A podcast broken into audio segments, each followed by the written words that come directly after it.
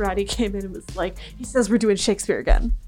yeah. So make some notes if you have anything to say about Shakespeare, which like, when don't I? I really did kind of just burst into the room, just like, yeah, it's Shakespeare time. I think because I was talking about how Shakespeare doesn't usually have a villain hero offset Mm-hmm. dark versus light, pure good, pure evil situation that we would see in maybe like a Luke versus Vader sort of situation. So Mm-hmm. Iago Iago is very complex because Othello isn't a hero, he's a victim. the way I would explain Shakespeare, or at least Othello, which might sound somewhat biased to some people, but Shakespeare just works from the antagonist protagonist archetype rather than Agreed. the villain hero. So technically, technically, Othello is the protagonist. Exactly. But Iago is special because he is not merely an antagonist, he is a villain. I actually pulled up. There's the complete works of William Shakespeare on the MIT website of all places uh, that has been there since 1993. Certainly was a boon in my undergrad years, and I was like, oh, wait, hold on, I gotta go look something up real quick. I'm just gonna mm-hmm. Control F and search, you know, the plain text HTML file of Beautiful. this play." And I actually pulled it up after you came into my office, Rodi, and was like looking at the the titles, you know, of all the plays, and was like, wow, there's only like Othello is kind of the only one where you can say that someone was maybe written as a villain, specifically maybe Richard III. Thank you. Um, I just raised my eyebrows and she Yeah. read and possibly Hamlet. I want to talk about Hamlet. Um, but as we discussed on Villains podcast part one about Mm-hmm. Claudio, there are plenty of villains in Shakespeare plays who don't realize it. Bertram Exactly. in All's Well That Ends Well. Bertram, I'm coming for you. Oh my god. Can't stand that guy. I'm supposed to believe. I'm supposed to believe that title's true. I'm supposed to believe all's well that ends well when this like smart, savvy, very interesting woman spends the whole play chasing after this absolutely worthless man and then ends up married to him at the end and everyone's like, "Oh, it's so happy." And I'm like, "Is it?" I love this so much. We're we're gonna pause right there with our energy of coming for people because I have a great segue, but I first have to introduce the podcast and say that you're listening to a little too quiet. the Ferndale Library podcast brought to you by the Friends of the Ferndale Library. I'm Jeff, of course, and you've been listening to Mary Grahame. Hello. And Rodi's here too. Hi.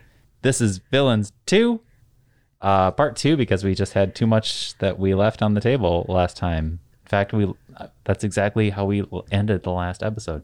We left Imhotep on the table, and then we had to conclude that episode. And We were like, we have to come back and talk about villains again. Now, speaking of villains we're coming for, I wanted to kind of kick this off by letting Mary Grahame talk about someone who she didn't get a chance to talk about last time, even though she might have addressed him briefly, and that is Mr. Wickham. Yes. So I do feel like we gave some good time to Jane Austen villains. As we do. Uh, as we do, um, other other cads that go in the Jane Austen Hall of Fame, John Willoughby from Sense and Sensibility, of course. I am currently rereading Northanger Abbey on audiobook, and I had forgotten how much I hate John uh, John Thorpe. Oh my god, that guy! Like, Or do you just hate him more now?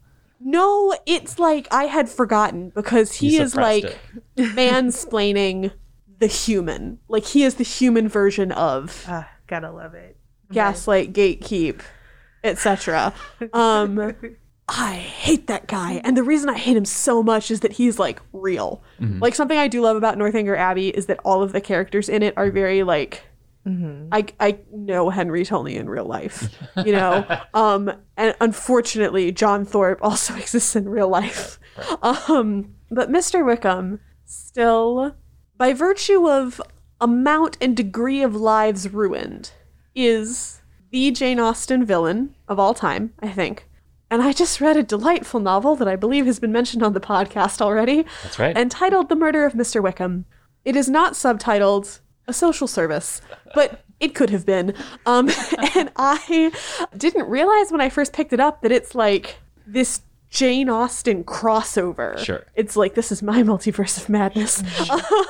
Um, because it also has characters from North and Northanger Abbey, It right? it has so actually the author did a really interesting job with figuring out when she could plausibly date the events mm-hmm. of the novels of Jane uh-huh. Austen's novels mm-hmm. because I think only there's only one or two where there's a some kind of reference that pins it down as well. It had to be after this date. Okay. Mm-hmm. Um, I mean, we know when they were written, but we don't know when they're set. And so she made some choices about like, well, you could you can make the case that Pride and Prejudice is set this early, and then Sense and Sensibility for her is set like 20 years later. She's diligent to the timeline. She's very diligent to the timeline. So it has so the Darcys are in like their 40s and they have an almost grown son. Wow. And he's a big player. And Catherine Morland, alas, does not appear, but we learned that she's become a lady novelist because, of course, she has. Um, and her daughter is in it. So the idea is that uh, Emma Woodhouse Knightley is throwing this big house party, and that she and George Knightley know all these people somehow or are related to them distantly. And so there's there's a house party with a lot of Jane Austen characters, and Wickham crashes the house party and is a, a nuisance for about three days, and then he ends up dead. and then it's uh, uh, like a closed And then it's a in, it's a style. it's a yeah it's a lock all the doors nobody can leave Excellent. you know kind of murder mystery and the Darcy son and the Tilney's daughter team up to figure out who did it because they're basically the only two with alibis. I like how this book's pitch is because of course they would kill Mr. Wickham. Well, obviously. And the thing is, like, everybody, they're like, this doesn't narrow it down at all. Everybody hated that guy. um, and it is, I enjoy, I don't read a lot of Ag- Agatha Christie, but I enjoy the novels where Poirot is like, so I know who killed this man, but he was terrible. So as far as I'm concerned, nobody killed this man. like, you know, like Murder on the Orient Express when he's like, I can't read suddenly, I don't know. Um, and, and this similarly, you know, if you don't want all of my favorite murder mysteries are the ones where the person who was killed is terrible, so you don't feel bad about like like it takes like a hundred pages for someone to off Mr. Wickham, and I'm like, my only suspension of disbelief is that it took that long. um, but but it's also everyone has a motive. but everyone has a motive, and I'm normally terrible about guessing the killer, and I actually got this one, which I was very proud of. And truly, in the end of the book, is like, as far as we're concerned, this was a social service. Yes. Nobody will be taken to the inns of court over this.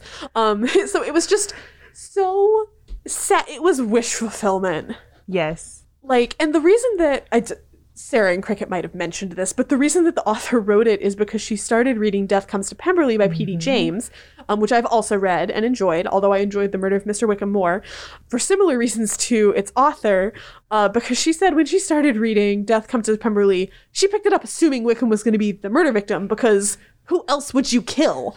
And she's like, and then when he wasn't, it's not that it was a bad book, it just wasn't the book I was expecting, so I wrote the book I was expecting. Yes, that was my problem with Death Comes to Pemberley. So when Mary Grahame came shuffling up to me like, Rodi, did you know about this book? I was just like, please, this sounds amazing. I This think I like literally told need." you our second copy is still on the shelf. Yes, and I did go grab it, but unfortunately at the time I was already juggling like seven other books.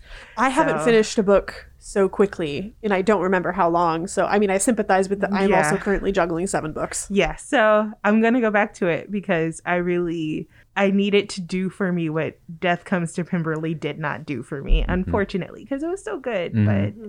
No one cares about Mr. Denny that much. This is the thing. That's exactly it. I mean, the joy of Death Comes to Pemberley is that it is so focused on the Darcy family. You do get a lot more of Darcy and Elizabeth than you get, although you get, you know, I think some really excellent scenes. And and you know, everyone makes their choices about characterization. Uh, and in the murder of Mr. Wickham, even the ones that I was like, that's not what I would have done. I was still like, this is still supported by the text. Right. So I do understand how you got here, and I respect that. Mm-hmm. Rodi, thoughts? oh, I just hate Mr. Wickham. The worst. I mean, think about it in terms of like in terms of just not just book, but also like the rom com genre over all types of media. Mm-hmm. Mr. Wickham is the mold for a lot really of is. these like quote unquote villains in that genre. And so He's a scoundrel, and he's not the fun kind. no, he's He's horrible. the worst kind. And I think, because I think you want to talk about villains we kind of love to read versus villains legitimately make us mad. And I think the impressive thing is that, like, I reread Pride and Prejudice at least once a year, mm-hmm. and when when Mr. Wickham comes, like you know, quote unquote, on screen, I'm like bastard spotted, you know, Right. or and I and I enjoy you know reading the scenes where like after Elizabeth knows what's going on and enjoys like playing with him a little bit like a cat and mouse. I'm like, this is satisfying to me. Reading, so he's in, he's the worst, but I still kind of enjoy reading about him. Reading Northanger Abbey and being like, oh, that's right, I want to hit John Thorpe over the head with a book, mm-hmm. like a really, really heavy one. Now I'm remembering why I haven't reread Northanger in ages. Mm-hmm. That's the distinction. And You- that's the distinction is that like he actively makes my skin crawl even though he is not as terrible person of a person as Wickham. Mm-hmm. right, right, right. Like this villain makes me angry, but not in a good way. Yes. Right. I'm just gonna bring it up. Do it. because the villain. Okay, so Mary Grahame and I very recent. Well, Mary Grahame had already read these books. Mhm. You likely have heard her talk about them on I'm the just, pod before. I'm just getting ready to ring a bell. Maybe. Okay. Do you want? do you want to guess? I, well, my first guess is always Silvia Moreno Garcia. Oh But, no, Not that's in this for me. Case. but This is, is for Mary it- Graham. I'm still gonna guess. Is it the Bear and the Nightingale series? Yes. That's it. It's the Winternight trilogy. The Winter Got Night it. trilogy. And The Bear and the Nightingale is the first book. Yes. So in this trilogy, which Mary Grahame, like very lovingly peer pressured me into reading. To date, I have gotten four separate people to read these books. honestly it's impressive so i started reading them and there's just so many chats so many text messages so many emails of me viscerally reacting reacting. I was getting to this live book. updates. because there are not just there's not just one villain there's actually three main villains And are, are they the- united, or uh, Yes Okay. and no. Okay. yes and no They are not unconnected. Okay. so They're and not- this is across all three books. yes this not is across just, all three books not just The Bear and the Nightingale. um so this is in the fantasy genre, we should say. yes, it is Let's see. historical fantasy. Excellent. set in very lovingly researched and described medieval Russia. Well, it's not Russia yet; it's uh, Kievan Rus, um, which is quite impressive because there is almost nothing out there source-wise about like 13th century Kievan Rus. Wow. Um, it's so well done but it's so so good my little heart. It's the kind of writing that just makes me so happy that like alphabets exist. Having not read it, but only looked at the cover, I have to in- assume it involves magic, if not the dark arts of some Yes, kind. in a very traditional Mysticism? Russian folklore kind of way. Okay. yes and it's very much about tensions between the church like the coming of christianity to what is now russia and it's like the the embrace of the church by russian society but also the old ways which for many people there is no tension between them because they're like mm-hmm. sure we can go to church and then the old ways are about you know making sure the crops grow and things like that so we mm-hmm. can we can have it all except one of our villains is like no you can't Right. old ways. And before I start talking about him, there's another line to this, which is the eternal battle of the Winter King and the Summer King, which, if you're already interested in that, that's already ringing a bell in your head. If you're not interested in that, you might want to look it up because as soon as I realized what was going on, I the text messages I got, she was like, "Why didn't you tell me right out of the bat this was a Summer King, Winter King thing?" because I love I love that. Mm-hmm. All right, so we have Constantine. not gonna even he I'm like laughing angrily because he was so he And was so Listener, infuriating. we're also both doing like angry thousand yard stares. because he's the kind of villain that I hate. Mm-hmm. Like with every fiber of my being, I despised him. This is beyond John And Thorpe. This is this is beyond John this Thorpe. is yeah, he's like one completely despicable. Why do we hate him, Rodi? What's his profession? What does he do? He's a priest. Russian Orthodox priest. He's apparently very beautiful, which already already is bad. Yeah, Rodi was like, I'm immediately suspicious. A red flag. She's, she's mentioned how beautiful this man is. Yeah, so here's the thing by the way. If a character trait is mentioned too many times with a particular character and there's another character who had another trait that I was suspicious of, you should be suspicious of that person mm-hmm. because something's wrong if they keep having to reemphasize how beautiful this person is because guess what internally he was horrible. Yeah.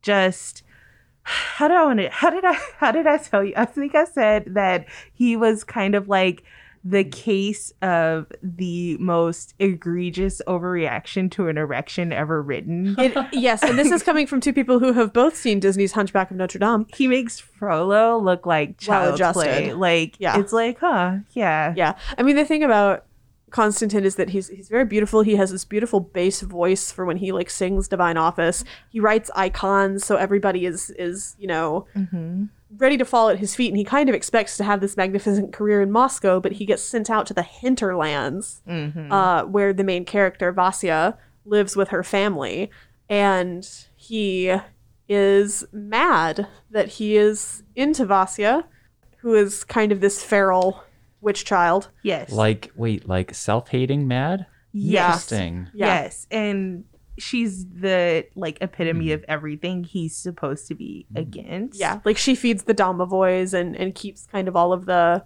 the old ways in the house and things like that. And it's it's she's one of those people that for her it's completely compatible with everything. She's like, mm-hmm. well, church and God is about the next world, and the charity, the the spirits, is about this world. Yes. How does she feel about him? She can't stand him, Yeah. Okay. and she like Okay. she almost pities him. I think Yes. is that she's like, wow, your small little mind Exactly. and your she, your rigid little moral structure. like she it's almost like when you see someone who's just so opposed to everything that makes sense and you're just like this person's just pathetic Mhm. Yeah. like i pity them Mhm. and he hates her even more for that because Well, because it's a little bit like that. I've not actually seen Mad Men, but like that bit from Mad Men that's like, I don't think about you at all. Is that like she lives rent free in his head and he hates that. And when he's not like actively causing her problems, she's like, why would I think about you? i don't know this man I don't know this man. Like- Sorry to this man.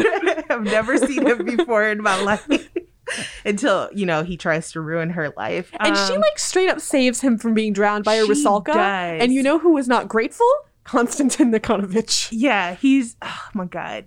I hate him so much. I can't Yeah. even articulate it. He makes me so mad. How is he related to the villain that we love okay, in this let's trilogy? talk about Medved. Okay, so okay, there's a villain that we love. Yes. Love him. What's the character's name again? Medved. Which He means bear. and he is the Summer King. So he is the bear of the Bear and the Nightingale. When you first meet him, I was like, mm, I don't know about this guy. I don't really like him. And then he immediately grew on me because he's the kind of, by nature, he is a, he's literally a force of nature, Yeah. actually. Just to describe him, he's chaotic. And that's just what he is. And he has kind of dominion over summer, fire, heat stroke, Mm-hmm. uh, making people not dead anymore. Yes. So Um, like life, ways- but in a creepy way. Yeah, in a very creepy way. Like, you don't, you should not invite him to a funeral. No. Um, like this is very much a, a story about how like people who are dead are supposed to stay dead. mhm. And when they do not stay dead, consequences. Yes, but he's just like, but what if I re-alived this unalived person? Let's just see what would happen. All right, sorry. He's literally a chaos demon. He is. He's is. like just for funsies. He's whimsical. and he, bless his little chaotic heart, loves Constantine so much. And Yeah, he first appears to Constantine as like Constantine's like shut up in his little cell too late at mm-hmm. night, mm-hmm. you know, trying to write icons.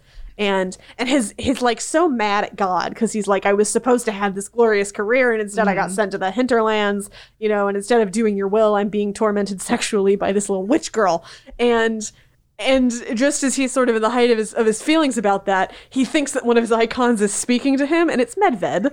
And like my I got my partner to read these books, and he really enjoyed them, but like he's a priest. Hmm. So the entire time he was reading this and he was like, Well, if I briefly hallucinated that one of my icons of Jesus had only one eye, like this literal chaos demon, I simply would not have immediately agreed to do his will. Like like Constantine he was like, Where does this man go to seminary? Constantine saw one hallucination and immediately sold his soul for a potato chip. Like that is his- Literally, like- one corn chip. like it was just it was immediate. It's because he doesn't actually love God, he loves himself. And he wants purpose. So And Medved was like, I'll give you purpose. But the thing is, Medved is like this eternal being mm-hmm. who's locked in this constant struggle with his brother, the King of Winter. Mm-hmm. And so you're like, oh, you. yeah. Like, that's just a thing that you do.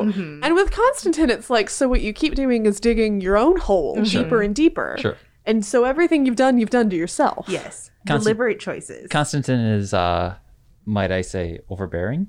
I'm so mad. And I maybe am. am I hold Jeff, on? you know it's not fair when you do that during podcasts because we're wearing headphones. We can't get up and walk out of the room.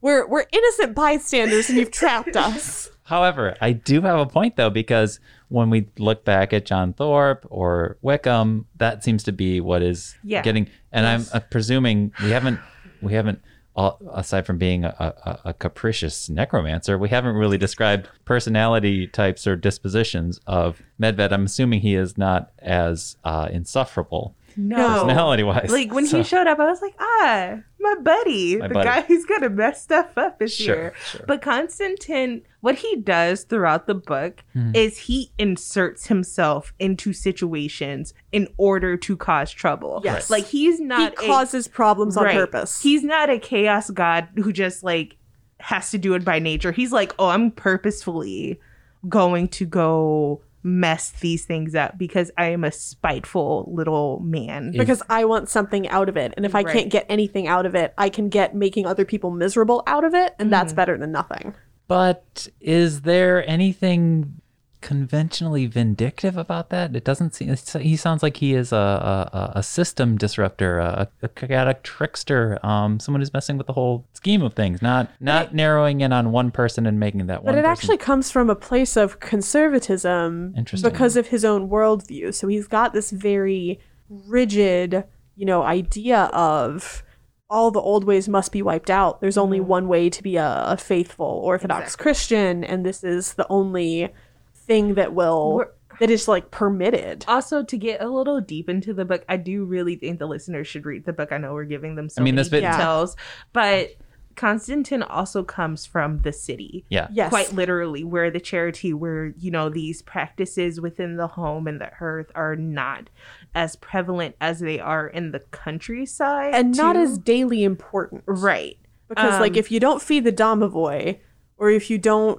make the right sacrifices, like your rain won't fall and your crops won't grow. right Which is something that affects the city but not immediately. exactly and so and the city has its own protections via the church because the city is also the sign of like modernization and moving away from the old ways so he comes to the village the countryside trying to disrupt everything and thereby putting everyone at risk because it doesn't have the protections that the city has and that causes a lot of problems. Just another thing to like re-emphasize this like his whole vendetta is 100% from the fact that he does not know how to deal with his own feelings about this girl who does not care about him Yeah. in the least It's deeply personal and petty. it yes it is Petty. Yes, Yes. he's very, very, very petty. And even when he gets the power to do the things that he like, when he gets the fame that he wanted, he still uses that to be petty mm-hmm. to Vasya, Yeah. which is just like, but why? Now, the third villain Mhm. who actually shows up in the second book, I'm going to mispronounce. I think it's Kaschei. Okay, Kaschei the think. Deathless Yes. is his name Wow. very like one of the best names. Truly. I was suspicious of him the minute that he got there. Every and I was- text I'm getting, he's got red hair. Yes, She keeps okay. mentioning the red hair too she much. kept. To be clear, listeners, I have nothing against redheads. Let me just say, I had to. yes, but It's the author's approach. yes, Right. Every time he showed up, his red hair was mentioned, and I was like, there is something wrong here. This this man cannot be trusted with his red hair, and it turns out he's actually quite terrible. But but for some reason, and this might just be me, I actually really liked him more than Constantine. And like, I if- wonder how much of that has to do with the fact that like Medved and Kaschei the Deathless are figures from Russian traditional storytelling. Mhm. And you don't pass that kind of thing down hundreds after hundreds of years if people aren't saying, "Oh, tell us the one about Kaschei the Deathless." yes, You know, tell us the one about Medved and his brother Morozko and the fight between the Summer and the Winter Kings. Um, whereas Constantine is, I mean, like the thing is, I hate him, but like Katherine Arden is really good at writing mm-hmm. a villain, and he's original to her, and is just so. As somebody who knows a lot of clergy, she was like, "What are all the worst neuroses of the priesthood?" You know, and this mm-hmm. is not to say that everybody deals with this, but it's the self-absorption, it's the Sure. pride, it's Sure. the, the that kind of thing. And I think I did have to let my partner know before he started reading these books. I was like, okay, so there's a priest who's terrible, but there's a monk who's fantastic. Like, I do want to make it clear this trilogy has a very nuanced approach to medieval Russian Christianity mm-hmm. that I deeply appreciated. And so much of it is about balance. Like it's not Right. it's not that the old ways should cast the church out or vice versa. Mm-hmm. It's that they need to live together, which is actually, from what I understand from my university studies, pretty much the case in Russia today. Like a lot of people still are like, you know, in church for Sundays and all the feast days, and also mm-hmm. are like maybe not leaving food out for the domovoy, but doing a lot of folk practices still. Mm. Sorry, that wistful sigh was because Mary Grahame made a reference to my favorite character who I love very, very Oh, the much. monk. Yes. Yes. hmm Love him.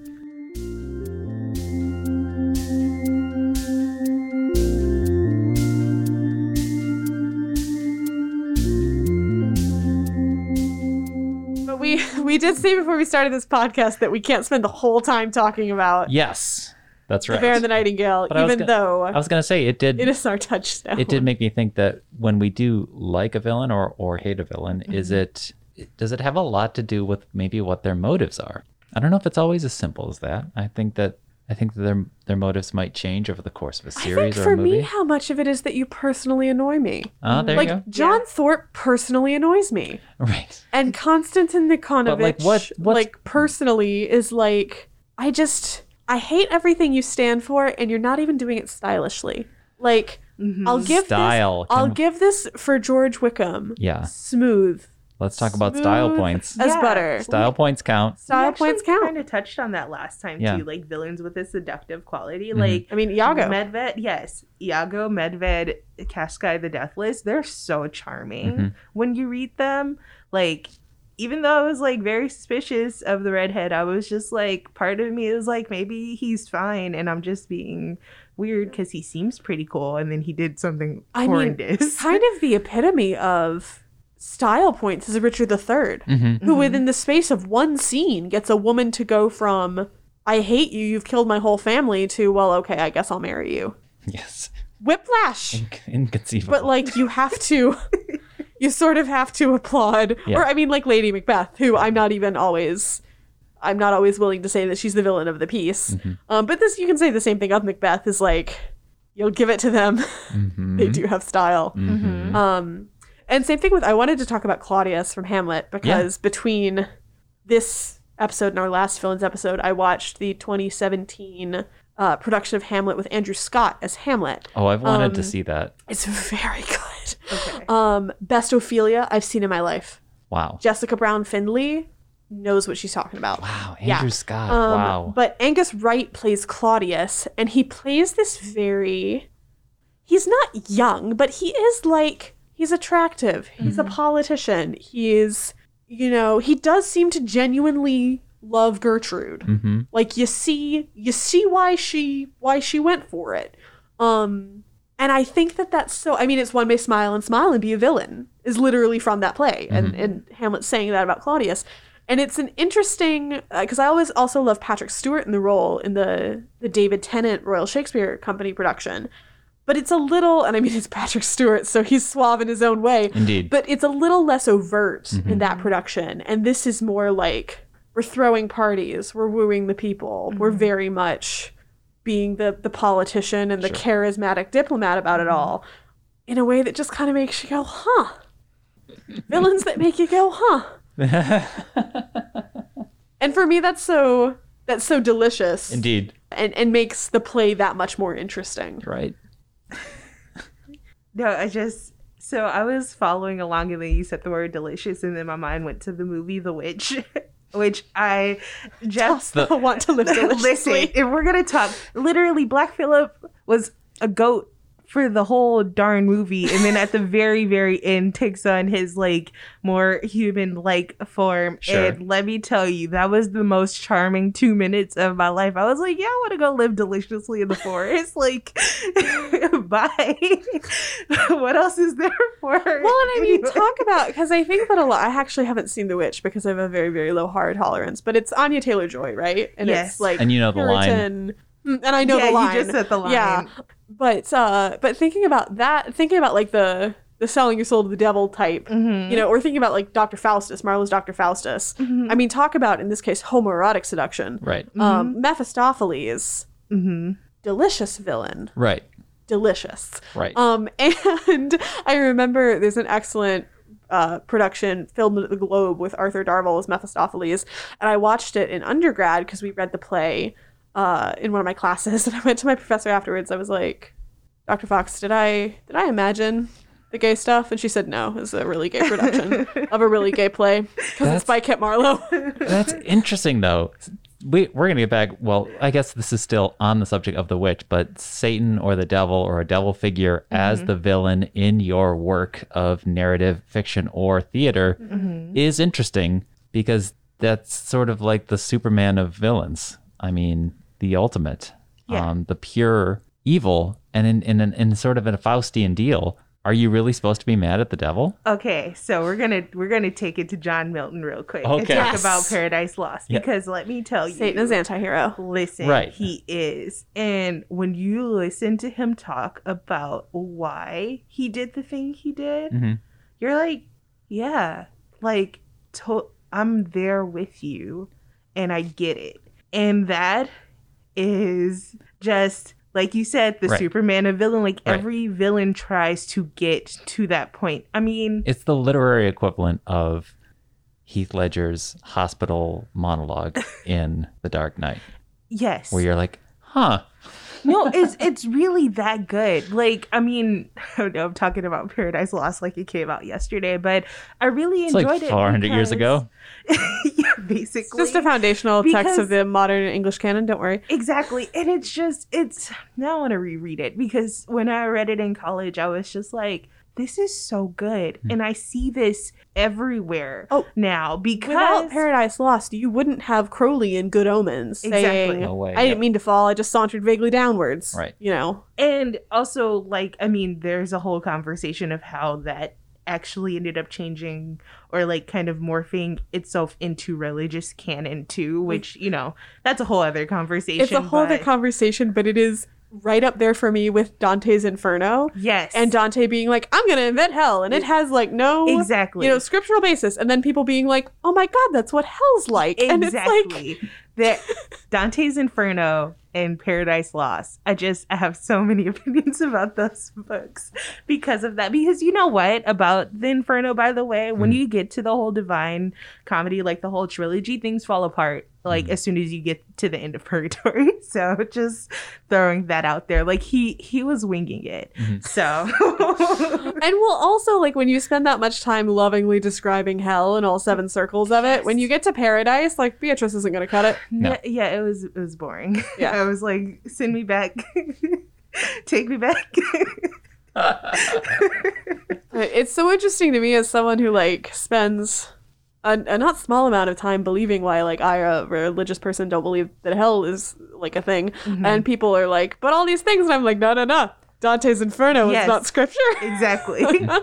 that, but once again, the whole like trend of like selling your soul or giving part of yourself to it shows up everywhere. Mhm. Yeah. Like, I mean, it shows up in the Bear and the Nightingale. It shows up That's in the Bear and the That's effectively what Constantine does. It shows up even in I'm gonna say it, Gods of Jada's Shadow. That's actually a big, like that's. I I wondered if we were going to talk about that because Hun Kame uh-huh, is such a yeah, you okay. know. Okay. Okay. We got a lot going on here. We got to arrange the table true. here. That's why we need you, Jeff. I know we've we've gotten into the devil, which is really fascinating, and that's. I mean, wasn't on my list at all. it, I don't even know if it was.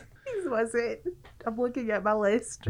Yeah, I don't. I don't have devil written down. I keep anywhere. I feeling do like- have a long list of villains and romance. novels. Hesitating to use the word allure and devil But too that's- closely but no, together. But that's but that's it though, because like you watch or I watched Doctor Faustus we read the Winternight trilogy, Mhm. and we don't hate Mephistopheles and we don't hate Medved. I kind of hate Faustus. Exactly. And like when he when he is dragged to hell at the end of the play, you're like, well, buddy, you did that. You did that Yeah. to yourself. Right. And you're like, can you? There's a little bit of like, oh, can you blame Mephistopheles? It's he's the just it's it's the Don Giovanni thing too. He's working nine to five, Right. you know, looking He's for a soul a to lot of souls to harvest. Exactly.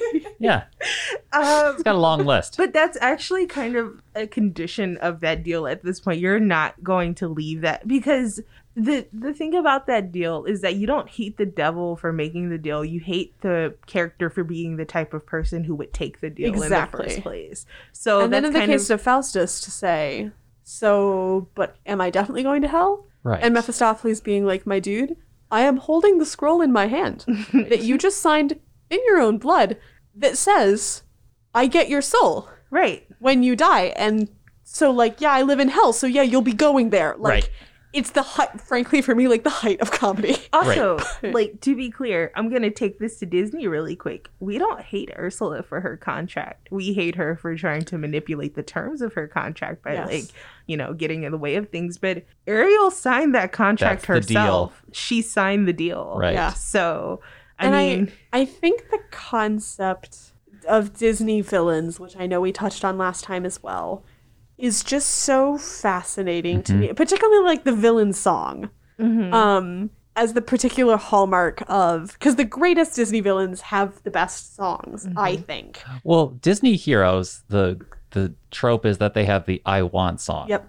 Uh, Ariel wants to live up up up where we are, what have you. Um, the villains, it's technically also an "I want." This a is what I'm bit. Yeah. I mean, Ursula's like. I want your voice, please. Right. Gonna sing a pretty great number about it. Scar is like, it's like the dark version of I just can't wait to be king. yeah, As, my you know, big is chance is coming. I have to be You know, prepared for Frollo is like, I either want to sleep with this woman or murder her, and probably both, quite honestly. Yeah. Um, but like Hunchback veiled in a way Dame that that goes right over the heads of eight-year-olds. and Let's just say that Hunchback of Notre Dame as a Disney movie. what were they thinking? they shouldn't have done it. What were they thinking? I mean, the you one one know thing, the funny thing? I've told you so many things that my mom has let me watch that I should not have been watching. I did watch The Hunchback of Notre Dame, but she was just like, "This is not a children's movie," and Yeah. I was like, "Ma'am, we just watched Dracula the other week." But Right. at the same time, she was like, "This is not a children's movie." Yeah, I think the f- movie posters actually said "Come for the gargoyle, stay for the trauma." No, come wait, something like yeah. that. Yeah. Well, the problem is they had such a massive tone problem because there is a stage version based on. So it's got the Menken Schwartz oh, I see. songs, and they wrote some new songs for it, but it hews much more closely to the novel. Oh, I see. I'm It's- sorry. I thought you were going to talk about the French Oh, version. no. sorry. which is its own wild experience. yes. Um, sorry. yes. Um, So and Um, is it is it what is it is it Frollo? Is that how you say the villain? Frollo, name? yeah, yeah. One of the most disturbing yeah. villains ever caught on Disney. And actually, another case of that guy's a priest. Right. With all of the pri- like in in the novel, he's the archdeacon of Notre Dame, uh, and and Disney was like, we can't do that. They'll come for us. Yeah. If- so they make him the minister of justice. In which case, it's like, what's he doing, hanging around Notre Dame? I guess, except for the fact that like exactly. it's right there. Palace of Justice literally is right next door. but like it's it's so many uh, and actually in the stage version he is the priest. He is the archdeacon. Yeah. Let's go back to the temptations of the devil. Yes. Uh, and then two quick notes. One, we'll go into the witch, and then we will get into Silvia. Is that the witch, which isn't a book but a, a film, Mm-hmm. um, still a great narrative. That is interestingly structured because you do want to go with the devil by the Mm-hmm. time that film has ended, because really her, her family has. It's interesting because it it's a cast of like five people. Mm-hmm. You think of a traditional witch hunt, and maybe the witch is being hunted by the entire maybe community, mm-hmm. but this is just one insular family mm-hmm. that turns on the one daughter. And so she has that not had any support whatsoever in the entire film. So and it doesn't sound so again I haven't seen this film, but it doesn't sound like she's the kind of person you hate for making the deal. No. It sounds like, okay, I see why you made the deal. She she's probably an exception to that rule, but that's also because of the conditions that lead to her making the deal. Yeah. Where Right. I mean, just spoiler alert, there was literally nothing else that she could possibly do at that point Yeah. Right. take the deal. But it also sounds like a good deal. The way that line is delivered Mm-hmm. is just probably one of the most seductive versions of the give me your soul Uh-huh. situation I've ever heard. Yeah.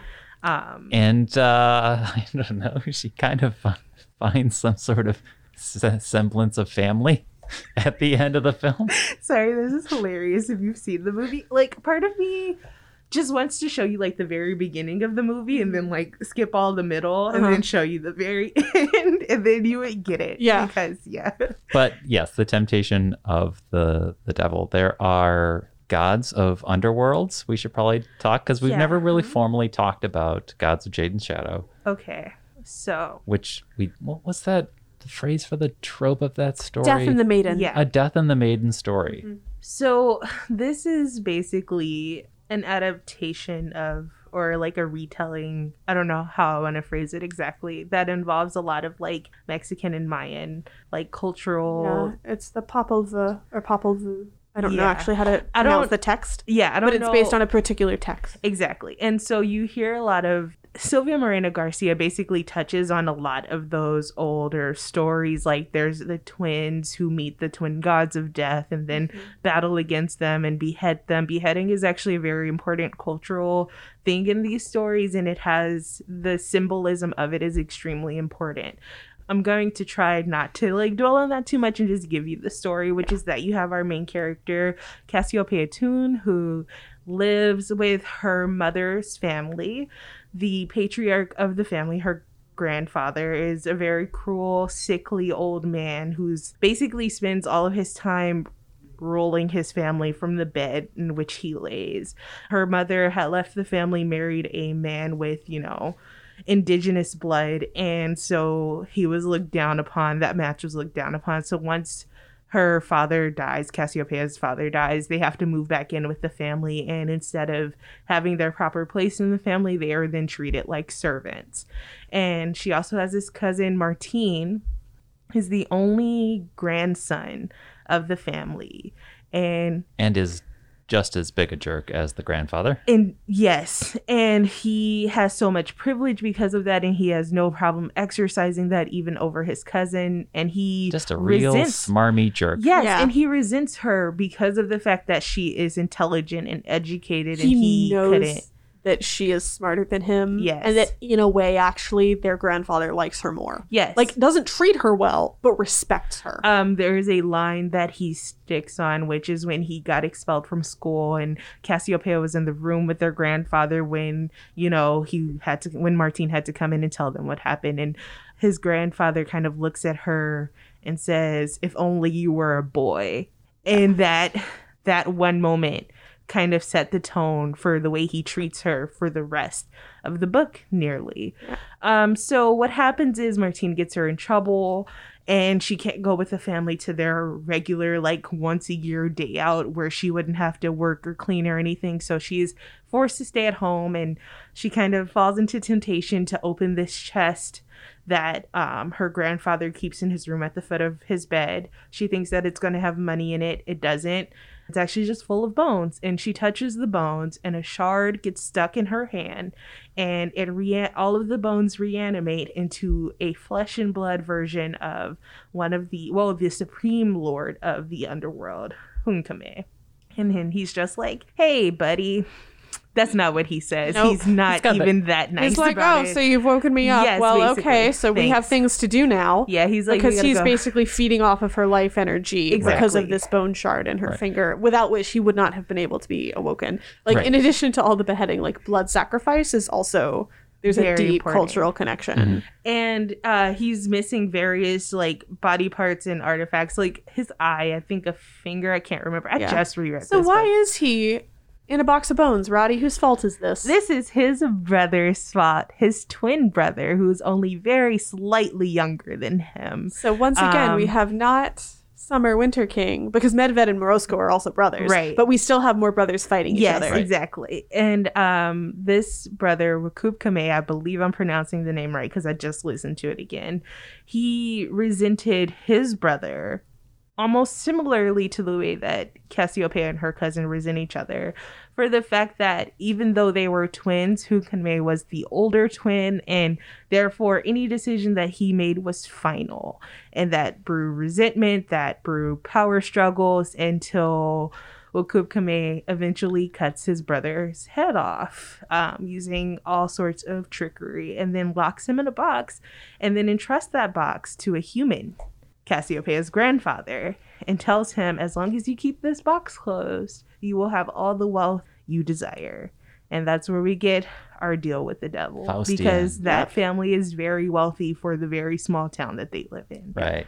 And then Cassiopeia ends up on this, you know, she's always kind of wanted to see the world. Right. And now she basically gets to see all of from one shore to the other. Mm-hmm. Adventure In co- like, you know, co- collecting Hunkame's body parts. Sure. Yes. But there's this whole, you know, interesting relationship. I was worried going into it that the one part of the book that was really going to bum me out was anytime Martine showed up because I was like, oh, is he going to be like always violent or always like really unpleasant? And he is unpleasant, but it's more like he's a weak man. He's a very Um, pathetic character. and he, to an extent, knows it and, Yes. and hates it. And That's a type of villain in and of itself. Yeah. Kind of the kind of the Draco villain where Yes. it's not the main villain and it's not I mean, it's it's I've been reading it's it's a type of anti-villain. Yes.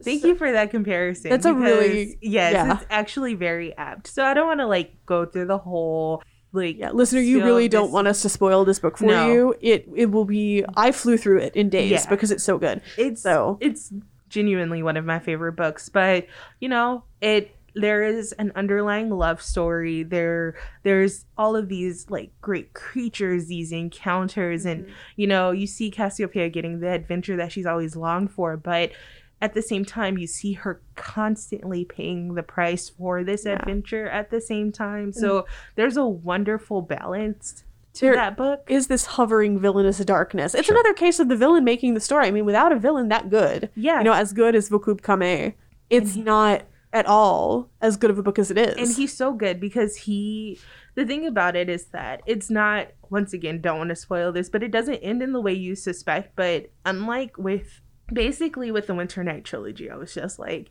please tell me this character is unalived at some point like Mhm. somebody has to get this guy and get him out of here that Yeah. was never the way i felt with gods of jade and shadow right. like I wanted Martine out of her life just because he was annoying and holding her back and, you know, an abusive cousin.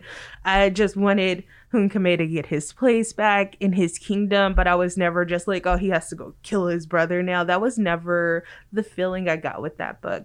So I feel like she Silvia Moreno Garcia got managed to write a book where we had our villains and while they didn't get the traditional villain ends, what they got was just as satisfactory, if not more. Yeah, it's an extremely satisfactory ending. Yes. Yeah. Uh, yeah, we get to have our villain cake and eat it too. Yeah. with that book. And that actually reminds me of something that uh, Jeff mentioned earlier, um, before, like earlier today, before we started, which is uh, what I have now coined to be gray villains. The gray villains. The gray villains. Um, which I wish I had a literary example to go on, but my first Um, one was Magneto from the X-Men. No, and I think that's important because here's the thing. While I am satisfied with Wakub Kame's ending, Sure. he is still a villain and he still did very terrible Indeed. things. Well, motive still murder. yes. But I'm satisfied with his ending. Mhm. And that's something that you see often in like comic books because the thing about comics is that they have to keep bringing villains back Right. oftentimes. And so you might get these cases where it is not a redemption. It's not a redemption, but their their motives do make sense once again as you said core motive still murder Yeah. and you might even see cases in which they do align themselves albeit temporarily with their hero counterparts Right. but they are still very much villains at the end of the day and magneto was a great example jeff gave you also said Oh, uh, Loki's the obviously, yes and so that's that's a question of Like what Loki Marvel flavor. Loki Marvel flavor, Okay. like where you know where do their loyalties really even lie when you Mhm. can't really get a bead on it, and they make capricious decisions on which side they're going to fight on based on what they're either feeling or what will benefit them more. So, mm-hmm. or the whole the villain of my villain is the villain of the enemy of my enemy is my friend. Wait, mm-hmm. no, something like that. Mm-hmm. But you know, motives, motives, loyalties, Yeah. gray morals.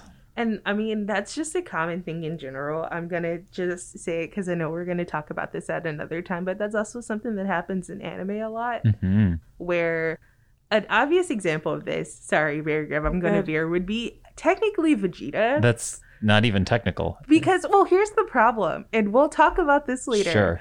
But just so you know, if you watch Dragon Ball, Dragon Ball Z, Dragon Ball GT, any of the variations, Vegeta was a genocidal maniac. Yes, Who then became a family man. a total family man. like that's his character trajectory. Yes. And oftentimes people tend to stick on the family man part and forget the fact that he was destroying entire planets to further the Saiyan race at a point. And I'm just like, guys, he's kind of terrible. but yep. once Yep. again, conversation for another time. But that's an example of what happens where, you know, you have this person who's very obviously a villain, but they do the one good thing, and everybody's like, "Oh, let's just run with that." And it's like, no, Let's run with that. Let's not. Let's stay and realize what's happening right, Right. now. Sorry, I had to get that off my chest. Yeah. it's a fascinating thing because I think that I had re- I had just discovered that the phrase anti-hero has mm. has possibly been being used the wrong way or at least I mm-hmm. have been using it because when we see a villain or a gray area gray morals person doing heroic resembling things we say that's an anti-hero or we say Loki's an anti-hero but Loki has blood on his hands just as Vegeta has blood on his hands. An anti-hero would more so be the Han Solo type, where he might not be actually guilty of any murder per se, but he's just kind of a he's not a golden boy, he's not a, a rule follower, And he extremely That's- did not sign up for this. he did not sign up. That's your anti-hero, and then that's when we get into anti-villain, which uh, Loki is an anti-villain, Draco is an anti-villain, Javert is an anti-villain. I was wondering, so dear listeners, So- we are recording this on Barricade Day too, uh, because Barricade Day is June 5th and morning of June 6th. Uh, for the revolution of 1832. Right. So I've had Les Miserables on the brain for So- the past couple of days. You were born on the perfect day. I know. Les, Um, Les Miserables. is your, is Javert just doing his job? You know. well, what I this is this is what often gets me worked up about adaptations about Javert. He's the of villain. adapt- adaptations of the Javert. The thing is, Javert is certainly an antagonist. If we want to call him a villain, I'm not opposed to that. I think Thenardier is also a villain uh, in a way, and certainly fits more of the class connotations of that word, Thenardier. The problem with Javert, it's not a problem actually. It's a very good point Victor Hugo is making. The reason that Javert is a problem is that he is a cop, Right. and he is the best cop ever right. It's not that he has all of these conflicting things or that he's going too deep into the job. It's that he's doing the job. Right. Mm-hmm. You know, he's the police system has no room for nuance, understanding, circumstance. He's like, "Oh, you stole a loaf of bread. Oh, you shoved snow down the, you know, the shirt front of a respectable citizen or you punched a respectable citizen because he shoved snow down your dress and you're a sex worker and it's very cold and you're already very sick. Like there's no he just is like, "No, you punched a man in the face." Mm-hmm. And that's and that's it. why and that's why Jean Valjean extending any kind of like kindness or, or forgiveness is because it's not even really kindness it's just forgiveness or, or an acknowledgement of nuance breaks him Yeah. because there literally is no room in the system for that and so if Javert is like if I have to resign he's also an atheist in the book Right. um, and the the one sort of shred of compassion that Jean Valjean shows him both tells him the structure I've given my life to, the policing structure, is this doesn't fit in it, and God exists, and I have to resign from him. But how do you tender your resignation to God? Because he's like, I have to go tender my resignation to the police force. And how how do you tender your resignation to God? And his answer is you jump off a bridge. Yeah. Um, and and the particular bridge he jumps off of, because Paris has a ton of them, is like literally between maybe not Notre Dame, but another important church and like his police precinct. He's literally caught between the law and the church. He jumps off a bridge about it. Um, And I mean, psychologically complex villains are fascinating villains. He's So, so, good. I love that's Javert. he is yeah. Yeah. That's But I admire that. Uh, Oh, Vicky Hugo. yeah, exactly. You've done it again. I admire the construct of that character. Oh, yeah. And having uh, not read that book until later in life, and now listening to this conversation, I had to open up my phone just to confirm whether or not my brain was doing this or not. But there are already things on the internet that tie in that character and that story from Les Miserables to something like 1993's The Fugitive with Harrison Ford and Tommy Lee Jones and the cat and mouse energy. yeah. And that's the And thing how is that Tommy like Lee Jones is just doing his job. it does get reduced like the Javert The cat and Valjean mouse dynamic situation. gets reduced to that a lot, which is not what I think it is because Javert is not actually dogging him across France. Javert keeps like getting promoted. And because this is a novel about the same 20 people running into each other all across France, he just keeps going, you know, he's going about his business and he's like preternaturally strong man, Jean Valjean. what you know and, and and and because of how his worldview works he's like well if i think that that's that escaped criminal Right. from 20 years ago Right. i'm obligated to go after him Right. Mm-hmm. there's no concept of like probably hasn't stolen any bread in the last 20 years because that wouldn't occur to Javert. Right.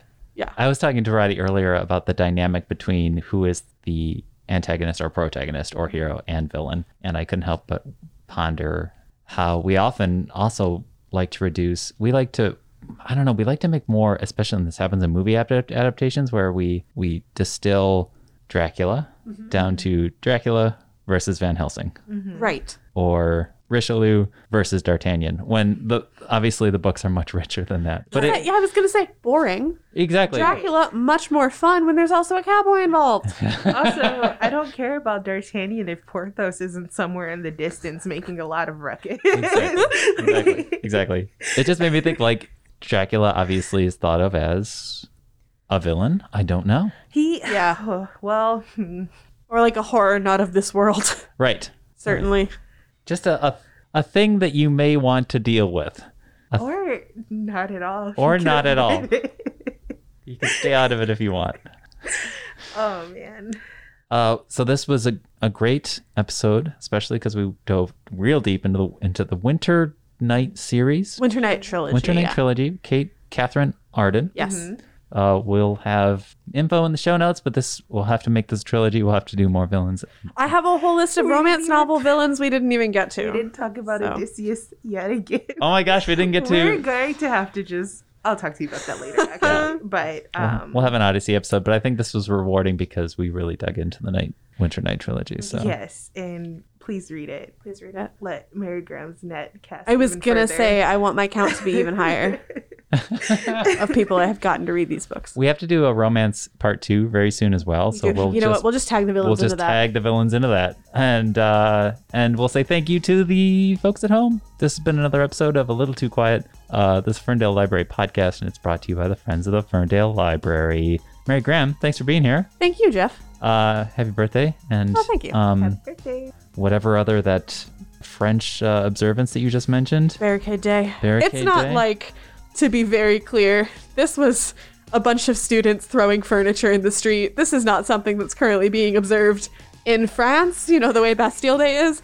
This is a bunch of Les Miserables nerds on the internet in a trench coat. Love we it. all come out of hiding one year, Love it. once a year.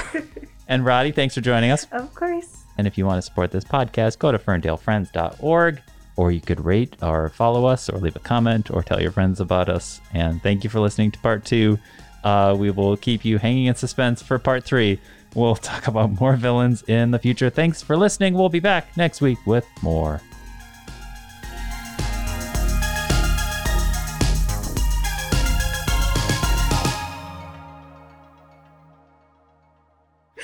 I'm glad that you knew what I was talking about. Though. We couldn't make such good podcasts if we weren't telepathically communicating, I That's think. right.